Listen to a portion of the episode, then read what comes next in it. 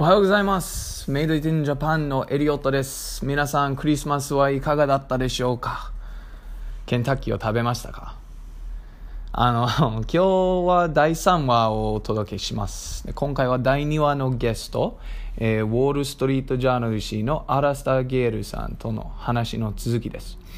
あの前回は主にアラスターさんの経歴について話しましたが、えー今回は日本が現在直面している大きな課題について意見交換をしています。具体的に外国人労働者と移民政策、えーと日産の元会長のカーラスカーロス・ゴーン氏の、えー逮捕と、あとあの、まあ、地方の将来などについて、まあ、国会やメディアが騒いでいるトピックスが中心ですね。第2話はまだあの聞いてない方はまず第2話から再生済みの方はどうぞ。あの一流のジャーナリストであるアラスタさんのお話をエンジョイしてください。そして僕は明日から約2年ぶりにアメリカに帰る予定です。あの今回は何を感じるのか母国はどのように変わってるのかなっていう半分楽しみで、えー半分緊張、えーの気持ちで荷造りに取り組んでいます。ということで、あの、1月に日本に戻ってきてからポッドキャストをやっていこうと思ってますし、あの、すでに面白い、えーラインナップがほぼ確定ですので、楽しみに待っていただければと思います。で皆さん、2018年はいかがでしたか？えー残りの時間を使って、えー振り返ってみましょう。ポッキャストを聞いていただいてありがとうございます。良いお年を迎えください。また2019年に。Good morning, everyone. Welcome to Made in Japan. This is your host, Elliot Conti. I hope everyone is having a restful holiday, whether you are listening within or outside of Japan. So, today's episode is a continuation of the previous podcast with guest Alastair Gale of the Wall Street Journal. Last time we mainly discussed his background, but this time we focus on the major issues facing Japan, uh, Japanese society today, uh, mainly immigration, the effects of a shrinking population on Japanese rural communities, and also the arrest and detention of Carlos Ghosn, the former chairman at Nissan Motors. Given his background and experience abroad, Alastair has a fascinating perspective on Japan and its future, and I really enjoyed talking to him. For those of you who have not listened to episode two, uh, start there to catch up with the conversation. And for those of you who have, I hope you enjoyed today's episode.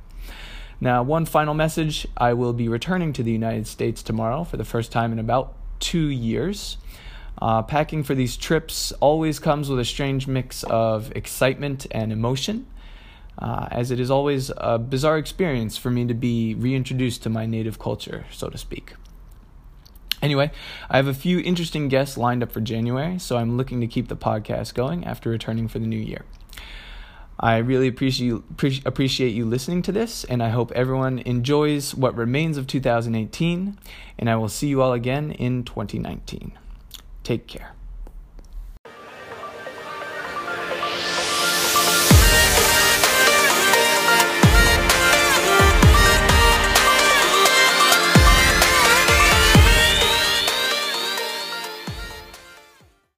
So, outside of curling and strawberries, what are some of the other stories that have caught your attention since you've returned to Japan? Well, I mean, the economic story in Japan, of course, is um, fascinating. Um, we're going Mm. through a big experiment um, that uh, you know other countries will be looking at. Um, probably Japan is a sort of leading indicator of some of the stresses that um, other, certainly advanced, um, developed countries will face. You know, including the issue of uh, aging society, Right. um, low birth rate. Um, and of course, you know, the government is pursuing this policy of, of Abe- Abenomics, Right. um, which has been sort of a mixed bag in terms of the results it's produced. Um, you know, the government has sort of basically got the central bank to flood the economy with cash, but that Mhm. hasn't really um, had much of an impact. Um, and the deregulation process that uh, was supposed to be part of Abenomics hasn't really taken off. Having Right. said that, the, the economy has been growing for around a year or so, so you can't say that uh, you know it's been a complete failure. Um, but you know the eco- economic story is very important to us at the Wall Street Journal. Of course, we cover it in detail. Mm, So I've been looking at aspects of that and trying to um, dig into some of the sort of deep issues there. One of those is, of course, immigration, because sure. now now Japan is opening the door to a limited extent um, to allow blue collar foreign workers in, and that's Right. something that um, it's been resistant to for a long period of time. But we're about to see, you know, another experiment in how Japan um, can allow a degree of immigration because essentially it has to. Um, it's tried Yeah. to bring more women into the workforce, more older people into the workforce, encourage people to have more children. Um, but ultimately, there is no choice but to allow some immigra- immigration. So that's something I'm working on at the moment, and um, it's it's a really fascinating subject. Yeah, yeah, it is. Uh, because Japan is on the exact opposite side of the spectrum of many Western societies right now, right? Um, in the United States, obviously, Trump is looking to build a wall. In your country, in the UK, right, you have Brexit, Yeah, which imm- immigration sort of uh, spawned uh, that political movement. Um, yeah. I mean, it's just sort of passive resistance to it. I mean, it's just not popular politically. That's why no one has done it. You know, there's um, the opinion polls show consistently uh, that people don't want large scale immigration, um, and that's something that the you know government has to contend with. Um, Right. But the the interesting thing, I mean, what we're doing is looking at uh, how this is going to work, um, what the you know the sort of mechanics of um, allowing more people in are the, the the sort of different visa categories, what jobs they'll be doing, how they're going to fit into s- societies. Right. Um, but the interesting thing, really, for me, is you know this kind of has shown that the idea that somehow Japan is like a fortress nation, where you know you have to keep out the uh, the barbarians from overseas, is is kind of overblown. You know, the interesting thing now that we're on the cusp of allowing you know immigration, of course we've we've there are a large number of foreigners in in Japan, mostly in skilled jobs. You know, the kind of jobs that you and I do. Right. Um, but but letting in um, blue collar workers, you know, adds a different sort of dimension to this. And what's interesting is there isn't actually a whole lot of resistance to this. Right. You know, if you look on the on the political um, in the political debate, it's essentially concerns about uh, the welfare of people, you know, foreigners when they work here and how they will fit in to society. And ultimately, the main issue for many Japanese, at least as far as opinion poll shows, and I think I think you know anecdotally, you probably agree as well Mm, that that the concern is not, oh my God, they're going to sort of dilute our culture and uh, you know we'll no longer be fully Japanese. right. It's just how will they fit in day to day? Will you know the issues of you know communication? Will they be able to communicate in Japanese? Mm, will they you know sort of be able to fit in with our customs and culture right down to the you know pretty mundane issues of putting out the garbage on the right days which is pretty you know it's mundane but it's important that you do it right because it creates a lot of social friction if you get it wrong yeah. it's Yeah. really it's really the the sort of nitty gritty stuff that people are concerned about i think Mm, you know and you know the interesting thing for me coming back here after many years is seeing more foreigners working in places like convenience stores right. and the interaction with um, you know mainly asian uh, outsiders that that you have you know limited of course you're just in a convenience store you're buying an onigiri or something it's not like you're going to have a long conversation Right. but this works perfectly well Mm. um, you know and i think it's changing you know without sort of getting too oriental orientalist and you know westerner explaining how the japanese think i think i do think it's you know making um, people see that it's no big deal right? You can um, relate to people from other countries. You can interact with them on a daily basis. Right. they do they do actually they can pick up the the language. Right. uh, they can get used to the customs and you get the benefits of their culture and, and customs. You know if you get to know people, and it's the whole issue of how well you know uh, Japanese communities will sort of um, integrate themselves with with with foreigners.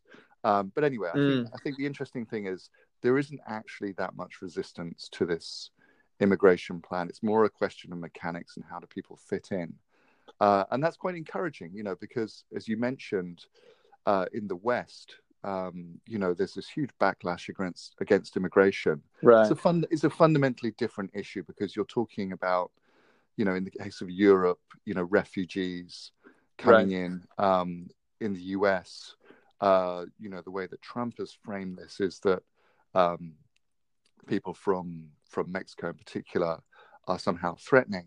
So yeah, so you know, Japan is not is fundamentally not having the same experience and not having the same debate. But the irony, of course, is that that Japan is now the one that, having been resistant to immigration, is seems like uh, they're the you know um, the one that's opening the door, arguably you know just a few inches, but nonetheless um, is sort of moving in the different in a different direction to those in the West, and that's really interesting for us when we report on this, and we need to you know find out. It's going to be an experiment, and we'll find out how it pans out, whether they've done things, whether they're doing things right or not. And you can argue that there's elements of of what Japan is doing which are not really ethical in terms of you know some of these blue collar workers will not be able to bring their families. There's a limited period of time right they can be here. So uh, you know there's an argument that that uh, you should be more kind of um, you know open to people being around for a long period of time and give them the opportunity to to sort of grow and flourish in the, this country. Um, but it's an interesting experiment, and I think Japan is sort of trying to manage it in a way that doesn't produce the same kind of tensions and frictions as happened in the West. And of course, mm. there there will be some problems along the way. There'll be some incidents, you know, um, uh, perhaps of things like you know crime or whatever. That of course that's going to happen. You know, how will that be dealt with? Uh, will that produce any kind of you know backlash? Will there be any momentum to a sort of anti-immigration political movement, which doesn't really exist at the moment? You know, outside of sort of very extreme, you know, tiny, right. Right. tiny parties, um, you know, on the fringes of politics. Uh, so we, you know, this is a big experiment that's going to be happening, and um, that's very interesting to, you know, to report and to write about. Yeah, yeah. Uh, the discourse is totally different from the West because the West doesn't doesn't have to deal with the the issue of aging population, right? So in framing right. it in terms of necessity in Japan, like you said, the Abe administration is able to get this this bill passed without too much difficulty. Um, and in terms of sort of generating a national consensus, uh, especially in you know I've only lived here for for six years, right, which is a very short period of time in the in the grand scheme of things. But even just in mm. these six years, anecdotally, the way that Japanese people um, consider foreigners living in their society has changed drastically. Their perception of foreigners and moving forward, the the idea that Japanese society, if it's going to maintain its uh, its standard of living, its GDP, then it mm. is totally dependent on foreigners who are going to come in and, and fill these jobs, right? Um, yeah. So that's been really that's been really interesting for me, and so there's, it's it's I don't know if I could call it a, a new respect, but there's certainly there's certainly a, a major change in the way that Japanese people are now looking at at the foreigners who are going to come in and uh, it's changed from an idea of, of potential cultural strife and, and whether Japanese people are going to be able to make that change to, like you said, a more social, socially integrative approach. What can we do to, to make a win-win situation out of what is, know, undeniably going to uh, uh, a, a future of hardship um, with with this uh, with this sort of demographic exigencies facing Japan right now. So that'll be interesting. Um, yeah, yeah. one one of the things you mentioned was the changes that Japan has faced. Now, uh, or, or sorry, one the changes you've noticed up, upon returning to Japan. One of those being foreigners, right? Now, you Yeah. lived outside of Japan for 10 years, half spent in Singapore and the remainder in South Korea. Have you noticed Mm. any other changes rather than outside of just the, the influx of foreigners? Yeah, I mean, on the it's interesting coming back after a decade and going back to where I first lived in in Japan in in Tottori Prefecture, and you do really feel the economic decline um, in the uh, rural parts of Japan. Mm, Uh, and the town that I lived in, Yonago, um, in the west of Tottori Prefecture, yeah. um, you know, it really felt like it had fallen on economic hard times. I mean, there was, um, you know, the main shopping mall area, the Shotengai, Right. you know, is there's lots of stores which have, you know, basically closed down. Mm. Um, you know, the, the, the, the people walking around seem to be older. Uh, now, you know, my it's a long. It was 25 years ago that that I lived there, so Right. um, you know, my memory is probably not not perfect, but it certainly did feel like uh, it was more of a you know, it's not it's not depressed by say you know Western standards of inner cities and whatever. It's not like there's crime and uh, um, you know it's a it's a terrible place to live. right. Right. It's just that you know the the gradual economic slowdown has hit these places really hard. Um, Yeah. And you know, Tottori Prefecture is uh, one of the most rural places, and you know when uh, young people um, you know are looking for jobs, uh, they tend to migrate to the to the bigger cities, and that's uh, because of the low birth rate. Uh, that's just meant there's a bunch of old people left there, which is you know no disrespect to to people that that are still there, but it's essentially the way it, it felt when I went back there. So, Mm. um, you know, contrast that with, uh, um, you know, rush hour in a place like Tokyo or Nagoya or Osaka. You know, it feels like there's a million people on your train. Right. Uh, you don't really sense the the the sort of um, uh, the the the sort of the uh, the demographic decline. Right. Right. Um, you um, you wish like for a sort of- little uh, a little more uh, decreasing population when you're on the Yamanote. Sen. Yeah, So, definitely, Yeah. definitely. It would be nice if the uh, if the slowdown had, had hit uh, the rush hour trains as Yeah. well. Um, yeah, so the contrast between you know the the provinces and the cities Mm, um, is is pretty stark now, and you know there are some some parts of Japan, of course, where they they're having to like you know close schools and you know merge uh, administrative districts just because they don't really have enough people right. um, you know, to sort of justify running a particular town. So they have to merge it with another town.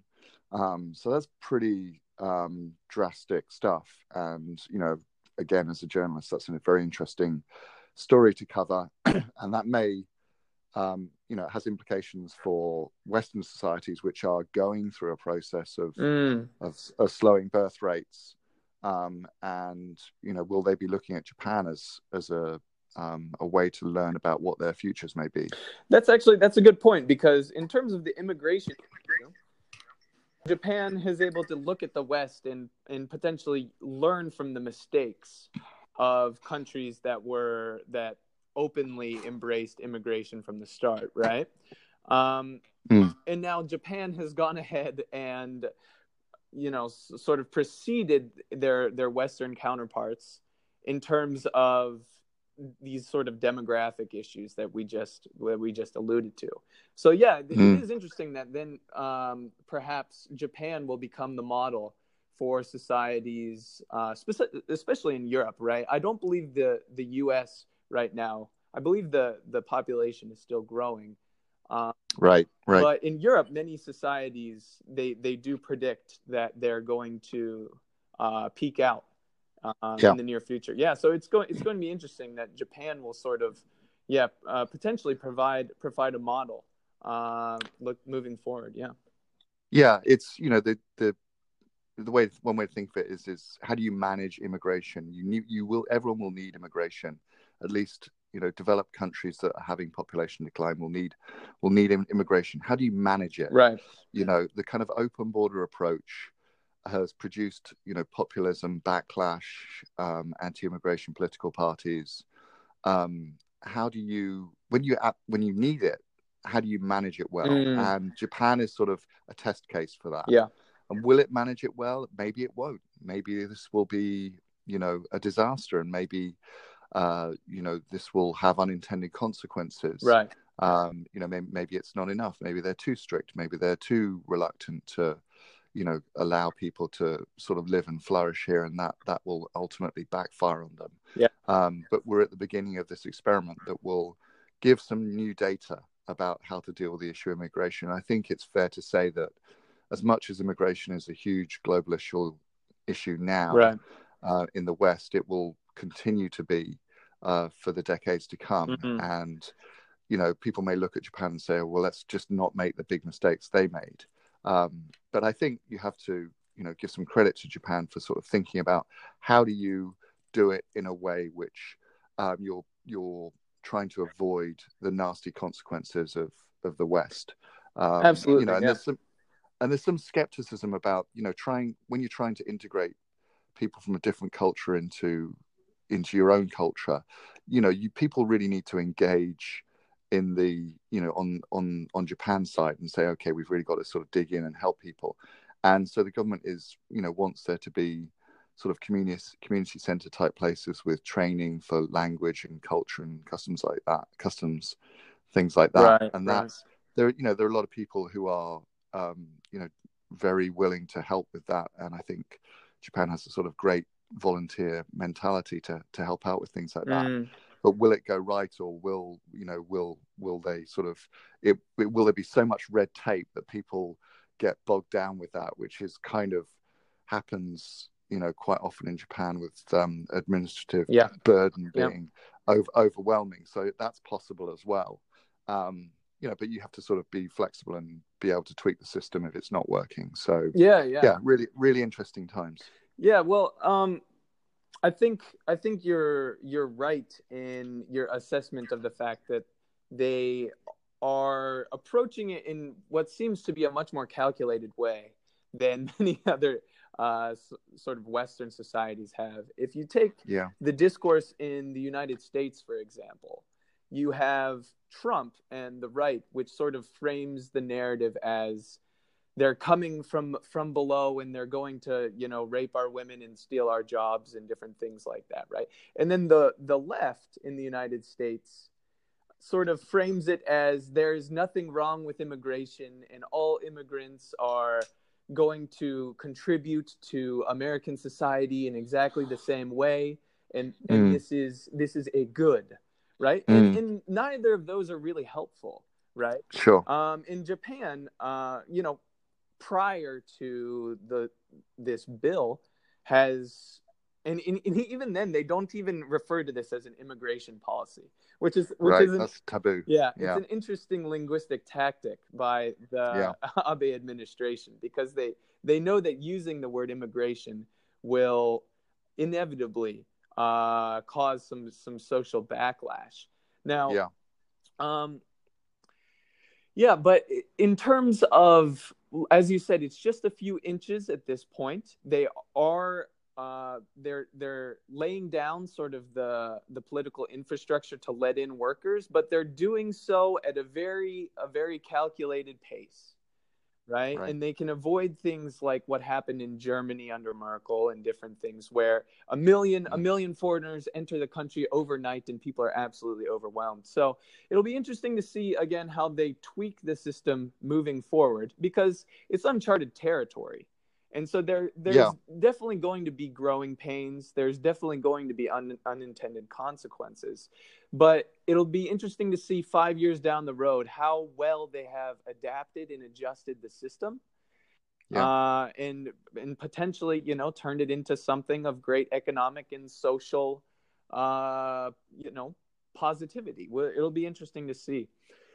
Yeah i mean i think there you know the other thing is well, there's a lot we don't know about the future Right. Right. Right. I mean, you can't, um, particularly when it comes to uh, the macro economy and you know what Japan's needs will be and what the available technology will be, because uh, AI, AI robotics plays into this as well. And, you know, some of the research I've been doing is looking into what the impact of that will be uh, for Japan's needs in terms of workers. And the Mitsubishi Research Institute uh, yeah. has um, uh, put out a paper which was very interesting that said essentially that Japan's blue collar worker shortage will uh, disappear or or the, the, the there'll be no need for more blue collar workers in about 30 years time because all those Crazy. jobs will yeah.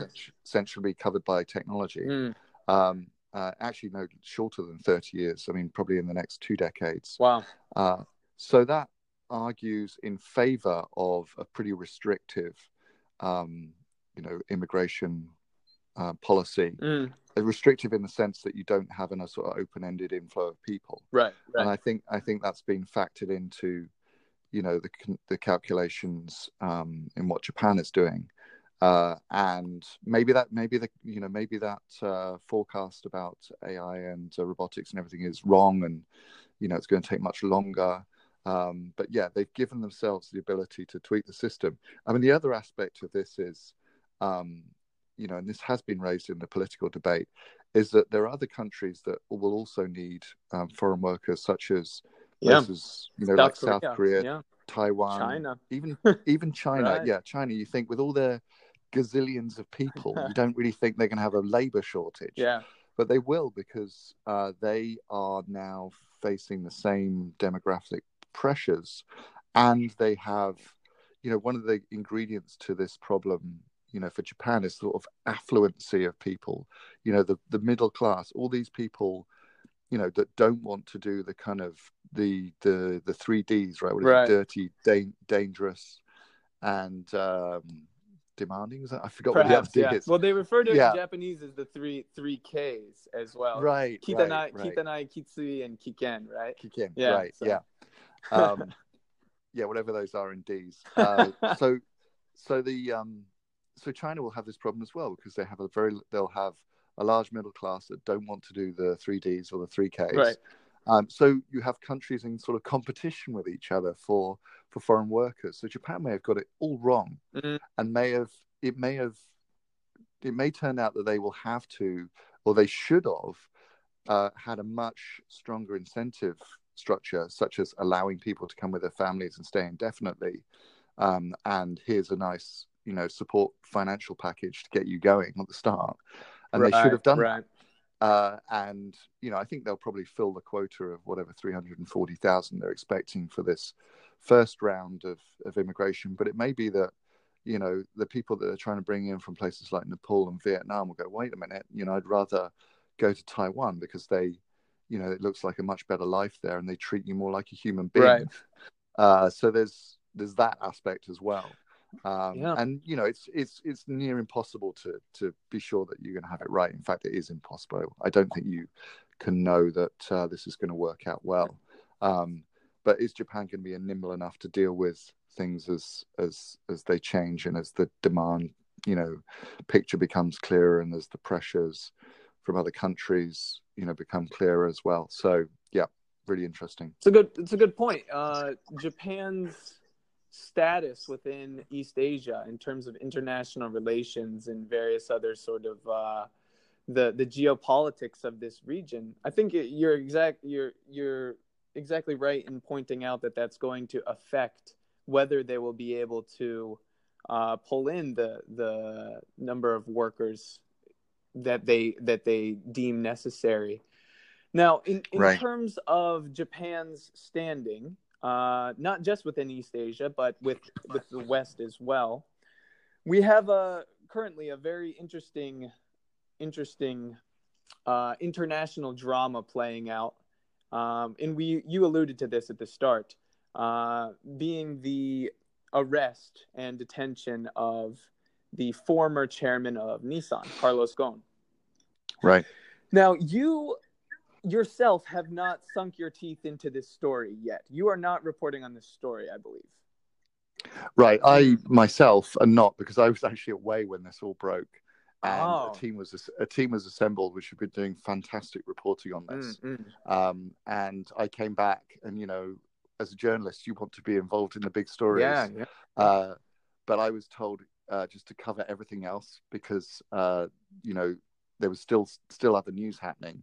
Right. Um, but anyway, I was not. I'm I'm uh, observing it with admiration of what my colleagues are doing, Mm. and you know con- I have to contribute a little bit uh, when people are on on holiday. But anyway, I'm not directly involved in it. But it's I think it's one of the biggest, most important stories to come out of Japan certainly this year, maybe in the last five ten years, Mhm. because it has big implications for in, in many areas, you know, such as um, executive pay in Japan, of course, Right. is much lower than than global levels, and that's what's precipitated this the Ghosn arrest.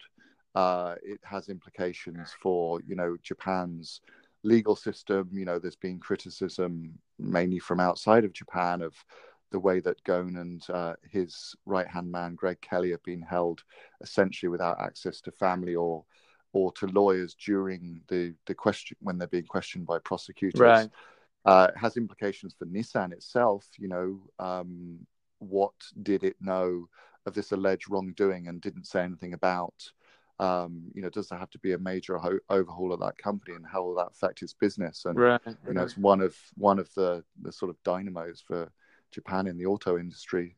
Um, you know, and and will will foreign CEOs or foreign executives all leave Japan because they're worried about getting arrested? Right. you know in japan will japan be able to attract global talent and is japan um, you know in sync with kind of global standards in the way that uh, uh, it it regulates and, and treats um, executives so i think it's a it's a story which will probably run for you know months and years really you know we're only at the beginning because um, carlos ghosn is still being questioned and he's we know he's going to remain in detention at least until first of January, and then Right. there's a whole presumably there's a trial that that that happens, and that will be a huge drama. So, um, uh, fascinating stuff. I think I probably will end up being pulled into it in some some area because everyone's covering it right now will just get exhausted. well, it's Uh, such a, any- such a anyway. huge story. Yeah. So many, so many Yeah. different facets to cover. Right.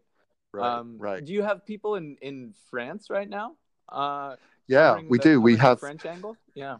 Yeah, um, you know, we have people in France covering it. We, you know, this is a truly international story because um, there's one uh, sort of charge against Ghosn that he misused company money for personal um, expenses, Right. and that he had properties in Beirut, in uh, Brazil, uh, I think in uh, Amsterdam as well. Mm, mm. Um, that were being, you know, he used he were for for for personal use, but it was basically Nissan's money that was being spent on it. So we've right. we've actually we've had reporters fanning out around the world trying to chase down all this um, information and talk to people and we had we had a big story it was 4000 words which is really long for us Yeah. um, pub- published a couple of weeks ago now called the fall of the house of Ghosn." Huh. and one of the, one of the people interviewed that in there was a hairdresser in Beirut who live who's who's I guess is whose uh, um, barbershop or whatever is over the road from you know it's like within view of Carlos Ghosn's house. Wow. And he was he was talking about the uh, um, you know the limousines that sort of pull up at the house and things like that. So we have uh, we have we have people talking to hairdressers around the world about this. That's incredible. Uh, how do you see this playing out? Yeah, I mean, uh, well, you just have to, you know, uh, look at the stats, right, for Japan's conviction rate. For, Mm, um, you know, where prosecutors generally don't take on cases unless they're pretty sure they're going to win them. right. Um, and, you know, what is it? Ninety nine point nine percent of cases result in a conviction. Yeah. So the the odds are stacked against, um, you know, Ghosn and Kelly Right. but they're putting you know but mo- in most cases uh, there's a confession and that's um, you know that's what the prosecutors aim for and that's why they keep uh, that's why they keep um, people being questioned for so long because they want to get a confession out of them. Right. and and and, and Kelly are, are just not uh, it seems at the moment it could change uh, are not um, going down that road so they're putting up a very big fight uh, and you'll see, you know, some some pretty interesting uh, court drama. We're already seeing um, some sort of unprecedented developments because the Tokyo court turned down uh, prosecutors' application to extend Ghosn's uh, detention under under a, a, separate charge, which he he's now being detained under uh, a sort of fairly arcane charge about um, derivatives manipulation. So anyway, mm-hmm. he's still in he's still in prison, but there's been some pushback on the prosecutors, even from the Tokyo court. So anyway, I think you know we're going to see a court drama at some point. We're going to see. Um, you know, Ghosn is himself is uh, he's a sort of larger than life character. Yeah, uh, he undoubtedly will have things to say um, once he's out of um, of of jail. There'll be, and then I don't know how. I mean, Japan court cases typically are, are fairly quick, but I think you'll see the shakeout of this um, happen over months, and I'm no doubt the government is going to get sucked into this. They're trying to keep their distance and say, "Well, it's nothing to do with us. We'll just let the legal um, proceedings, you know, take their uh, natural course." Right. But I think I think um, I think people like the economy minister will sort of have to um, be involved in this in, in some to some extent, you know, because I think it has fairly seismic effects for you know Japanese corporate culture mm-hmm. and um, how Nissan is run. So it's kind of unpredictable right now. Um, but I think there could be a lot of, um, you know, there could be things like the Nissan board all has to resign or something like that. I mean, you don't really want to speculate um, on uh, what's going to happen, but I think there'll be some some some major changes here. Yeah, yeah, that's a good point. Um, regarding speculation, there, uh, I think it's absolutely a, a reasonable uh, prediction, or at least it's not outside the, the realm of possibility because the chances that they had known about this but not acted on it or reported on it seem quite high from an outsider's perspective, right? Yeah. Uh, and it's interesting to see, you know, this story originally broke what uh, a, mo- a month ago. 10th. Okay. Yeah. Yeah. So three weeks ago, right? Um, and at that time, the Japanese press was essentially operating under an, assum- an assumption of guilt, right? Right. that Ghosn and Kelly uh, were guilty of the of the crimes they were accused of. Now, over time, that has it's it still seems very accusatory. It's gotten a bit. It seemed to have gotten a bit more emotional rather mm. rather than fact based. But I think that's just because you know when a story like this drags on for so long if you don't have new facts coming out on a regular basis, then it tends to it tends towards the uh, the opinions, the uh, the yeah. opinions style of writing, the editorial style. But sure. um, yeah, how have you you mentioned you know you're tracking down people in France all over the world. Do you as a as a Western pub, uh, publication did you find the Japanese media's initial reaction to this? Maybe a bit presumptuous?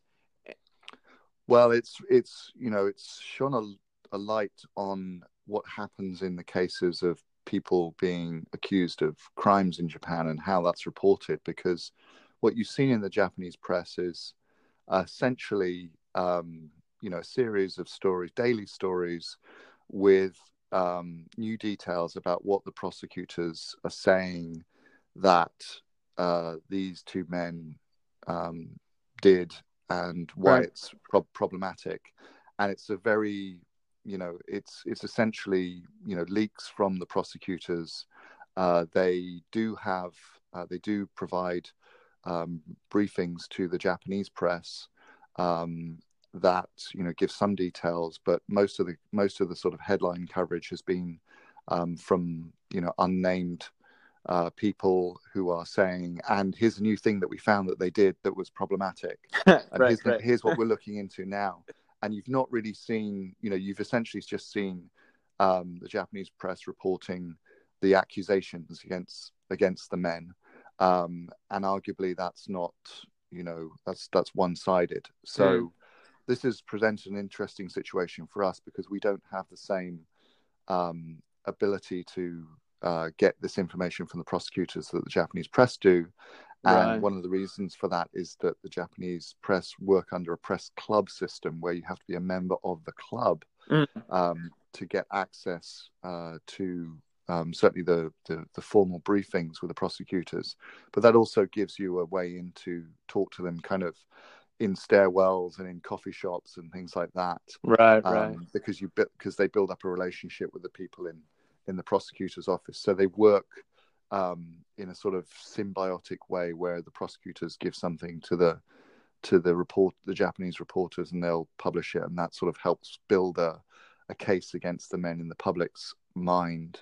Uh, mm. and that also sells you know newspapers or subscriptions to websites or whatever um, so that works quite well for them. And so what we've been doing is trying to find out, of course, what the men are being accused of. That's the you know the primary story here.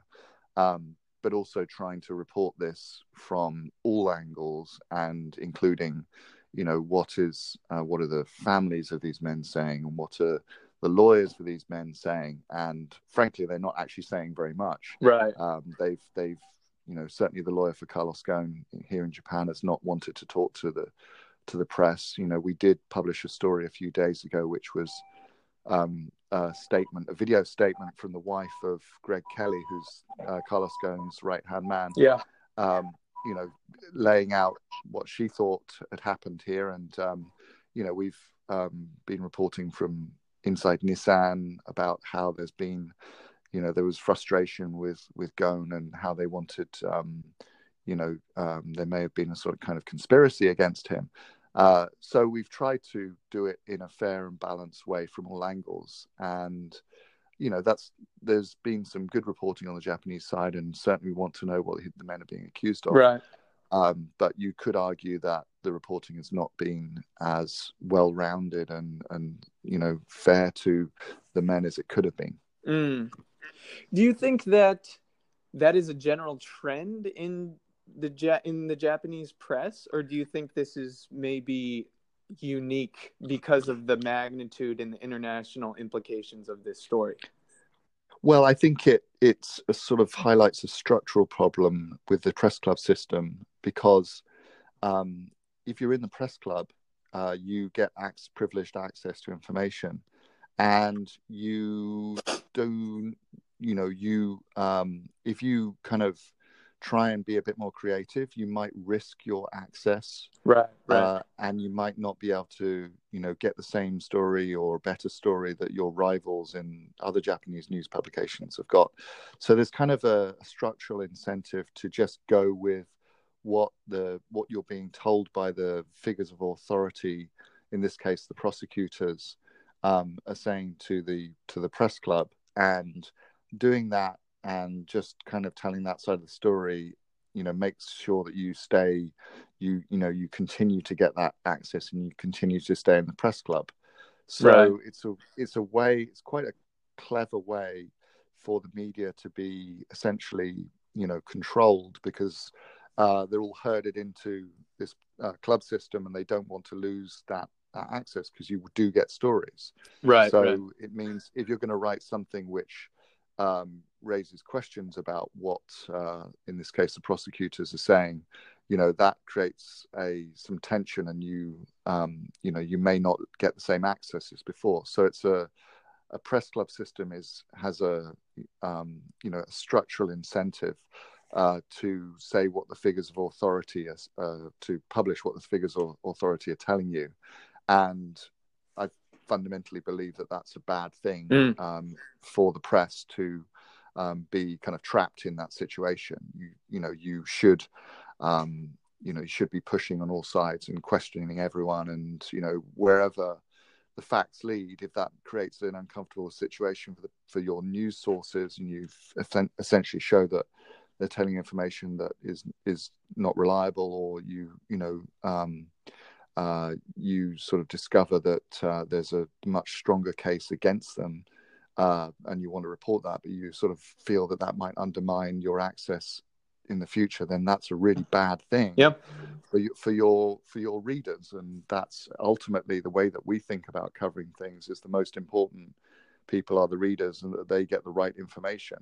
And if you are being steered in one direction and you don't want to miss out on things, then you're not doing a full, complete job as a journalist. Yeah, yeah, that's uh, that's an excellent point. And the the Kisha Club, the Reporters Club that you mentioned, is it uh, it's an interesting microcosm of Japanese society in certain ways. Um, it speaks to certain cultural values. I don't know if you're familiar right. with the expression "deru, deru kui wa utareru," which is roughly translated right. to English as "the nail that sticks out gets hammered down." Right. Yeah, right, yeah. And this is, you know, perfectly uh, true for these these reporting re- journalist clubs, right? Um, yeah. In that they're fed the information, um, and they are they have to report it as such. And anyone who then doesn't fall in line, you know, doesn't get called back next time, or sort of loses those privileges, right? Um, right, right. So, I mean, it's not it's not like they're being forced to report it, but they the incentives are so strong that they feel compelled to report it. Yeah. Well, it's um, a system that runs yeah. on its own inertia, right? Once once that right. relationship gets started, um, yeah, and then you know everything in Japan is is sort of based on you know you learn from your superior and those who came before you, and that sort of you know that style of get, getting the story, then reporting on it uh, in the way that um, I guess you are you are sort of instructed from from authority figures that j- then just gets yeah. passed on do you think there's do you think there's any that that that can change over time well i mean there's there are some attempts at um, you know charting different courses um, in media coverage you know there are of course there are the weekly news magazines here you know shukan bunshun and um, right shukan shincho places like that that you know exist outside these systems and there are sort of various media startups mm-hmm. um, that that try to do things differently i mean the the problem is you know economics in in most of these cases that um, media is not a growing industry it does not have a lot of money in it. We're reaching a point i think where you know there's some degree of stability and um, you know people the public is more willing to pay for news than they used to be. And and japan is actually a great example of where people are willing to pay for quality news. I mean our japanese language website is profitable mm. um, you know and and the yomiuri shimbun of course is the world's best selling you know newspaper. And i think all the japanese newspapers are in the top 10 or so of um, so people you know there is a willingness to to pay for media here right so it's not it's not as bad as it is say in the us with uh, just an incredible, um, you know, shakeout of particularly of local news organizations that have local newspapers that have struggled financially. But the the bottom line is the bottom line. You know, right. to make mo- to make money, you have to have the stories. You know, you have to have get people to um, want to pay for your magazine or or your website, or at least you know if you're an ad based model, you have to draw the advertisers because you've you, you can say that you've had a million people click on your website, so a million people are going to eyeball your ad. Right. And that's just that's just really hard to do for for smaller news organizations. Um, you know, in the in the case of ads, you know, the big newspapers mostly have those lucrative contact uh, contracts. Um, you know, for sort of blue chip companies that pay lots of money to put ads in papers, although that's you know withering away to some extent. Right. So it's it's it's very hard to do to do something different in the media and be financially successful.